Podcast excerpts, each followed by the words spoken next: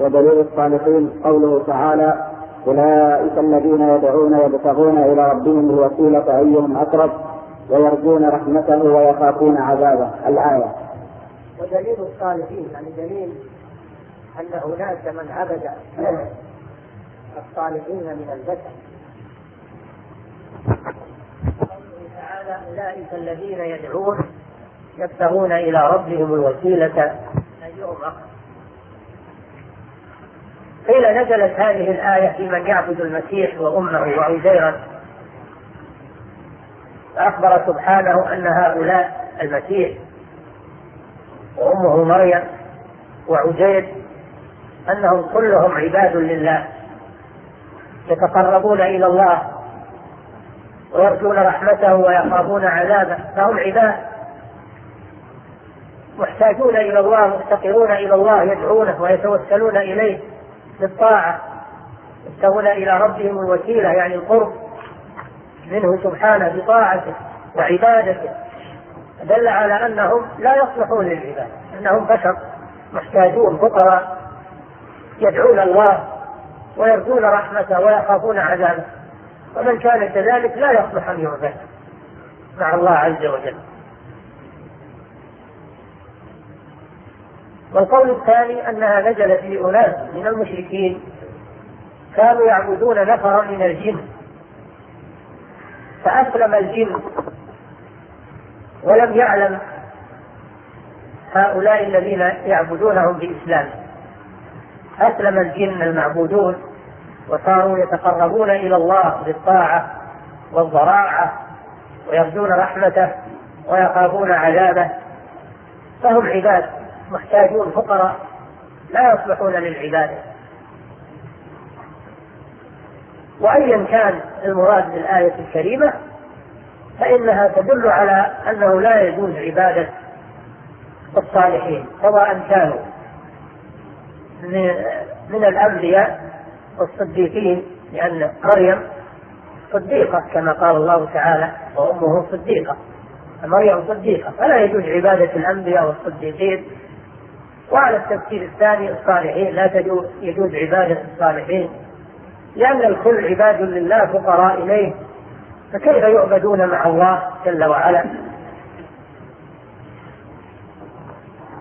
والوسيلة كما سمعتم معناها الطاعة والقرب.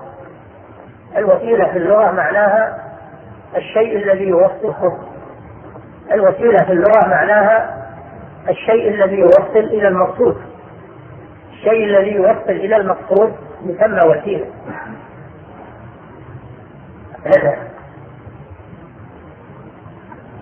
الذي يوصل إلى رضا الله وجنته ما هو؟ هو الطاعة. الوسيلة هي طاعة الله سبحانه وتعالى وعبادة. هذه هي الوسيلة. الوسيلة الطاعة والعبادة. سميت وسيلة لأنها تقرب إلى الله جل وعلا وتوصل إلى الجنة. فهي وسيلة وسبب. سبب للوصول إلى الله وإلى جنته سبحانه وتعالى. هذه هي الوسيلة في اللغة وفي الشرع.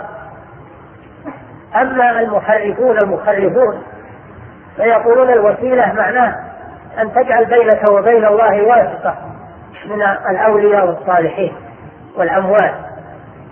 تجعلهم واسطة بينك وبين الله ليقربوك إلى الله. لا نعبدهم إلا ليقربونا إلى الله زلفى. هذا معنى الوسيلة عند هؤلاء المخرفين.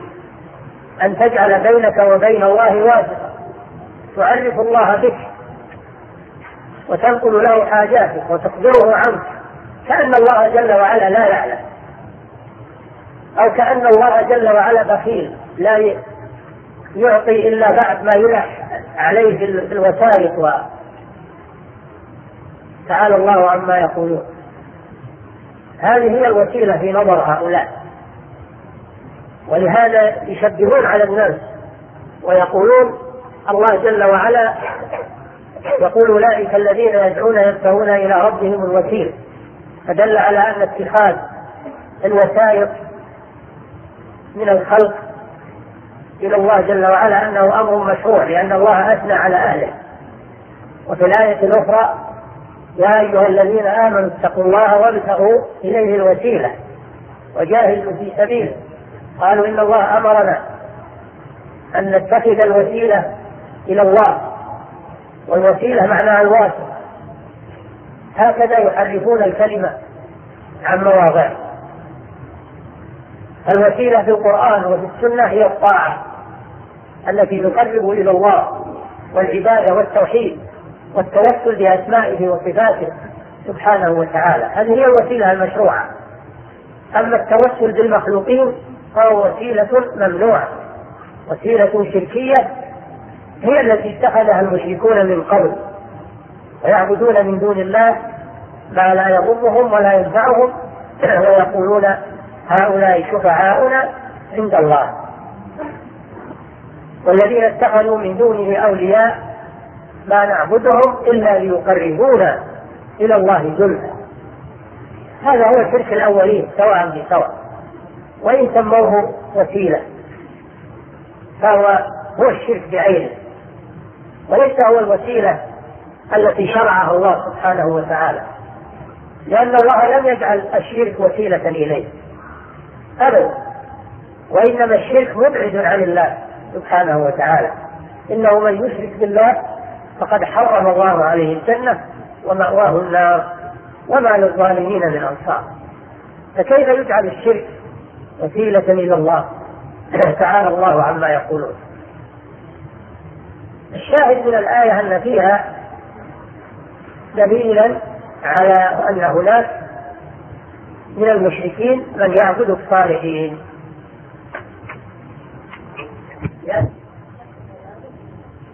وبين أن هؤلاء الذين تعبدونهم هم عباد فقراء. يبتغون إلى ربهم الوسيلة يعني يتقربون إليه بالطاعة. أيهم أقرب؟ يتابقون إلى الله جل وعلا بالعبادة بفقرهم إلى الله وحاجتهم ويرجون رحمته ويخافون عذابه. ومن كان كذلك فإنه لا يصلح أن يكون إلها. يدعى ويعبد مع الله عز وجل. نعم. ودليل الأشجار والأحجار قوله تعالى أفرأيتم اللات والعزى ومناة الثالثة الأخرى؟ وحديث أبي واقد الليثي رضي أن هناك من يعبد الأحجار والأشجار من المشركين. قوله تعالى فرأيتم اللات والعزى ومناة الثالثة الأخرى؟ أرأيتم؟ هذا استفهام إنكار أي أخبروا. من باب استفهام الإنكار. والتوبيخ اللات تخفيف الشاء اسم صنم في الطائف. اسم صنم في الطائف. وهو عبارة عن صخرة منقوشة. عليها بيت مبني وعليه الشكاير. يضاف الكعبة وحوله ساحة وعنده سدلة كانوا يعبدونها من دون الله عز وجل وهي في فقير وما والاهم من القبائل كافرون بها. وقل أفرأيتم الناس تأتي تسليم؟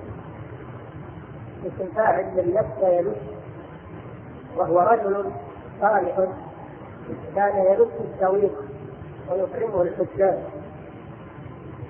يطعمه للحجاج. فلما مات بنوا على قبره بيتا وألقوا عليه الستاير وصاروا يعبدونه من دون الله عز وجل. هذا هو الله. والعزى شجرات من السلف. شجرات من السلف في وادي نخلة بين مكة والطائف حولها بنى وستائر وعندها سدنة وفيها جن شياطين يكلمون الناس. يظن الجهال أن هذا الذي يكلمهم هو نفس هذه الشجرات أو هذا البيت الذي بنوه. مع أن الذي تكلمهم هي الشياطين. لتضلهم عن سبيل الله. وكان هذا الصنم لقريش أهل مكة ومن حوله.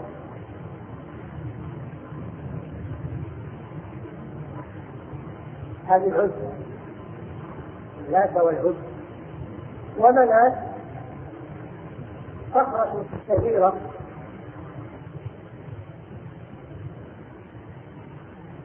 في وادي قريبا من جبل خديج على بين مكة والمدينة. قريبة من المدينة. وكانت لخزاعة والأوس والخزرج في المدينة. وكانوا يحرمون من عندها بالحج. يحلون بالحج من عندها. ويعبدونها من دون الله. فهذه الأصنام الثلاثة هي أكبر أصنام العرب. قال الله تعالى أفرأيتم اللات من باب الإنسان والعزى ومنات هل أغنتكم شيئا؟ هل نفعتكم؟ هل نصرتكم؟ هل كانت تخلق وترزق وتحيي وتميت؟ ماذا وجدتم فيها؟ هذا من باب الإنكار وتنبيه العقول إلى أن ترجع إلى رشدها هذه إنما هي صخرات وشجرات ليس فيها نفع ولا ضر مخلوقة. ليس فيها نفع ولا ضر. فلما جاء الله بالإسلام وفتح رسول الله صلى الله عليه وسلم مكة المشرفة أرسل المغيرة بن شعبة وأبا سفيان بن الحرب إلى الناس الطائف فهدماه بأمر رسول الله صلى الله عليه وسلم. وأرسل خالد بن الوليد إلى العزة فهدمها وقطع الأشجار وقتل الجنية التي كانت فيها. تخاطب الناس وتذلهم ونحاها عن آخرها والحمد لله وأرسل علي بن أبي طالب إلى منات فهدمها ونحاها وما وما أنقذت نفسها فكيف تنقذ أهلها وعبادها أفرأيتم اللات والعزى ومنعت الثالثة أين ذهبت؟ هل نفعتكم؟ هل منعت نفسها؟ أين ذهبت؟ هذه التي تعبدونها من دون الله عز وجل. فهذا فيه دليل على أن هناك من يعبد الأشجار والأحجار. بل إن هذه الأصنام الثلاثة كانت هي أكبر أصنامهم ومع هذا نحاها الله من الوجود. وما نفعت عن نفسها ولا نفعت أهلها. فقد غزاهم رسول الله صلى الله عليه وسلم وقاتلهم. ولم تمنعهم أصنامه ولم تنفعهم فهذا فيه ما استدل له الشيخ رحمه الله أن هناك من يعبد الأشجار والأحجار يا سبحان الله بشر عقلاء. يعبدون الأشجار والأحجار الجامدة التي ليس فيها عقول وليس فيها حركة ولا حياة. أين عقول البشر؟ تعالى الله عما يقول عما يقولون. علوا كبيرا. نعم. وحديث أبي واكد الموضوع رضي الله عنه قال خرجنا مع النبي صلى الله عليه وسلم إلى حنين ونحن حدثاء عهد بكفر. وللمشركين سدره يعكفون عملها ويموتون فيها أسلحتهم. يقال لها ذات انواط فمرنا بسدره فقلنا يا رسول الله. اجعل لنا ذات انواط كما لهم ذات انواط الحديث. عن أبي واقد الليثي رضي الله عنه وكان ممن أسلم عام الفتح سنة ثمان من الهجرة. فتح رسول الله.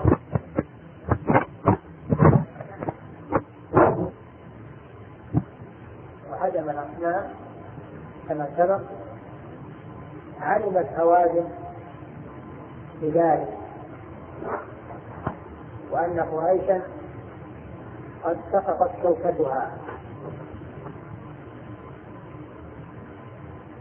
فخافت على نفسها خافت هوازن على نفسها أن يصل إليها. رسول الله صلى الله عليه وسلم. فتحركوا يريدون غزو الرسول صلى الله عليه وسلم. فلما علم رسول الله صلى الله عليه وسلم جهز الجيوش من مكة وفيهم ممن أسلموا حديثا. فيهم من أسلموا حديثا مثل أبي واقف رضي الله عنه. فخرج عليه الصلاة والسلام وبات إلى العدو. ولم يتأخر عليه الصلاة والسلام. بل بادرهم بالغزو قبل أن يغزوه. خرج إليهم بجيش جرار فلما كانوا في الطريق مروا على أناس من المشركين. مروا على أناس من المشركين عاكفين عند سدرة شجرة معروفة يعلقون بها أسلحتهم للتبرك. يقال لها ذات أنواط والأنواط جمع نوط وهو التعليق أي ذات تعاليق يعلقون بها أسلحتهم للتبرك بها. فقال بعض الصحابة الذين أسلموا قريبا ولم يعرفوا التوحيد تماما عندهم بقية من الجهل طلبوا من الرسول صلى الله عليه وسلم أن يختار لهم شجرة يعكفون عندها ويعلقون بها أسلحتهم فقالوا اجعل لنا ذات أنواط كما لهم ذات أنواط هذه بلية التقليد تشبه. بلية التقليد والتشبه هي من أعظم البلايا. مع الجهل اجعل لنا ذات أنواط كما لهم ذات أنواط فعند ذلك تعجب النبي صلى الله عليه وسلم. وقال الله أكبر. الله أكبر. الله أكبر. على باب التعجب والإنكار. وكان صلى الله عليه وسلم إذا أعجبه شيء أو استنكر شيئا فإنه يحب أو يقول سبحان الله. ويكرر ذلك. إنها السنن أي الطرق التي يسلكها الناس ويقتدي بعضهم ببعض. فالسبب الذي حملكم على هذا هو اتباع سنن الأولين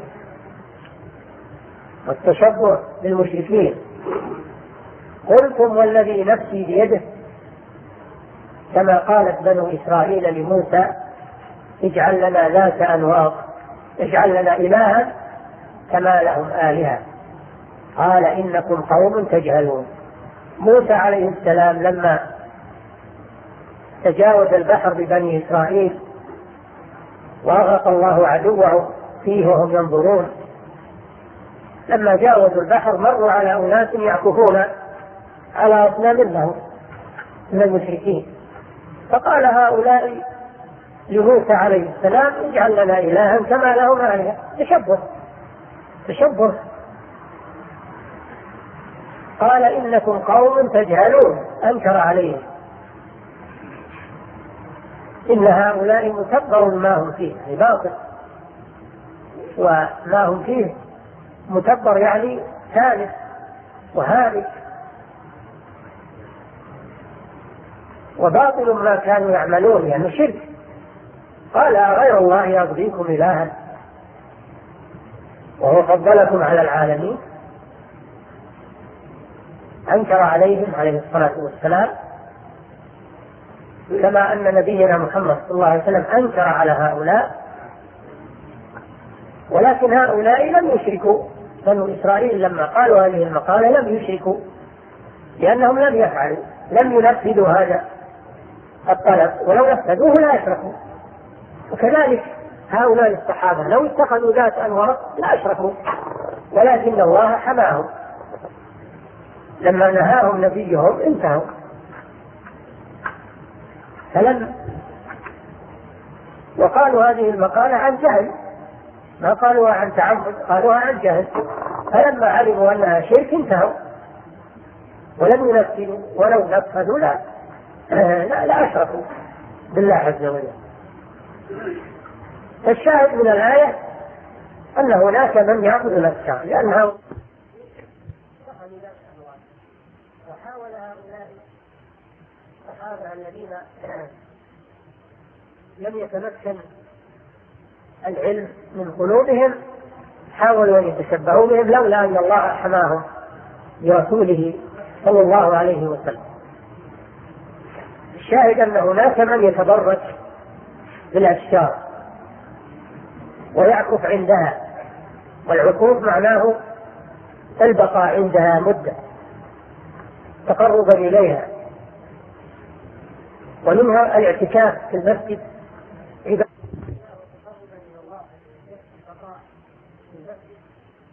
الأيام أو المدة الطويلة تقربا إلى الله سبحانه وتعالى. العكوف هو البقاء في المكان. هذا هو العقوق نعم.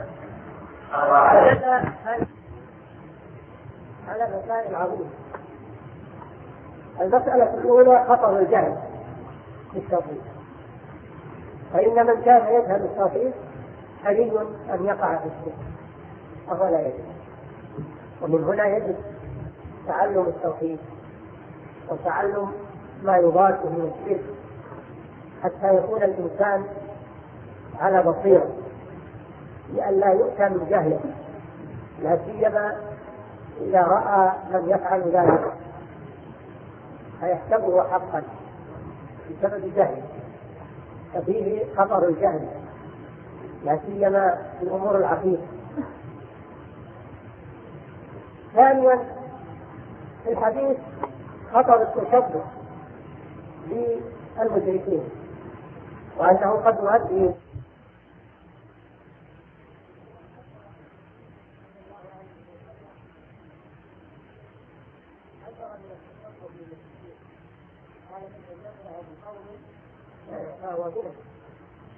فلا يجوز التشبه بالمشركين.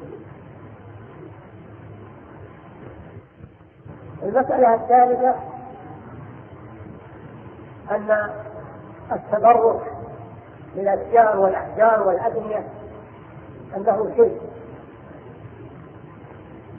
وإن سمي بغير اسم طلب البركة من غير الله من الأشجار والأحجار والقبور والأضرحة هذا شرك وإن سموه بغير الشرك هؤلاء سموها ذات أنواع ما سموه شرك. النبي صلى الله عليه وسلم قال إنه هو الشرك. قلتم والذي نفسي بيده؟ كما قال بنو إسرائيل لموسى اجعل لنا الها كما لهم عليه فهم يسمونها انواع ذات انواع وهي بالحقيقة صنم تعبد من دون الله عز وجل. فالعبره بالحقائق لا بتغيير الأسماء. نعم.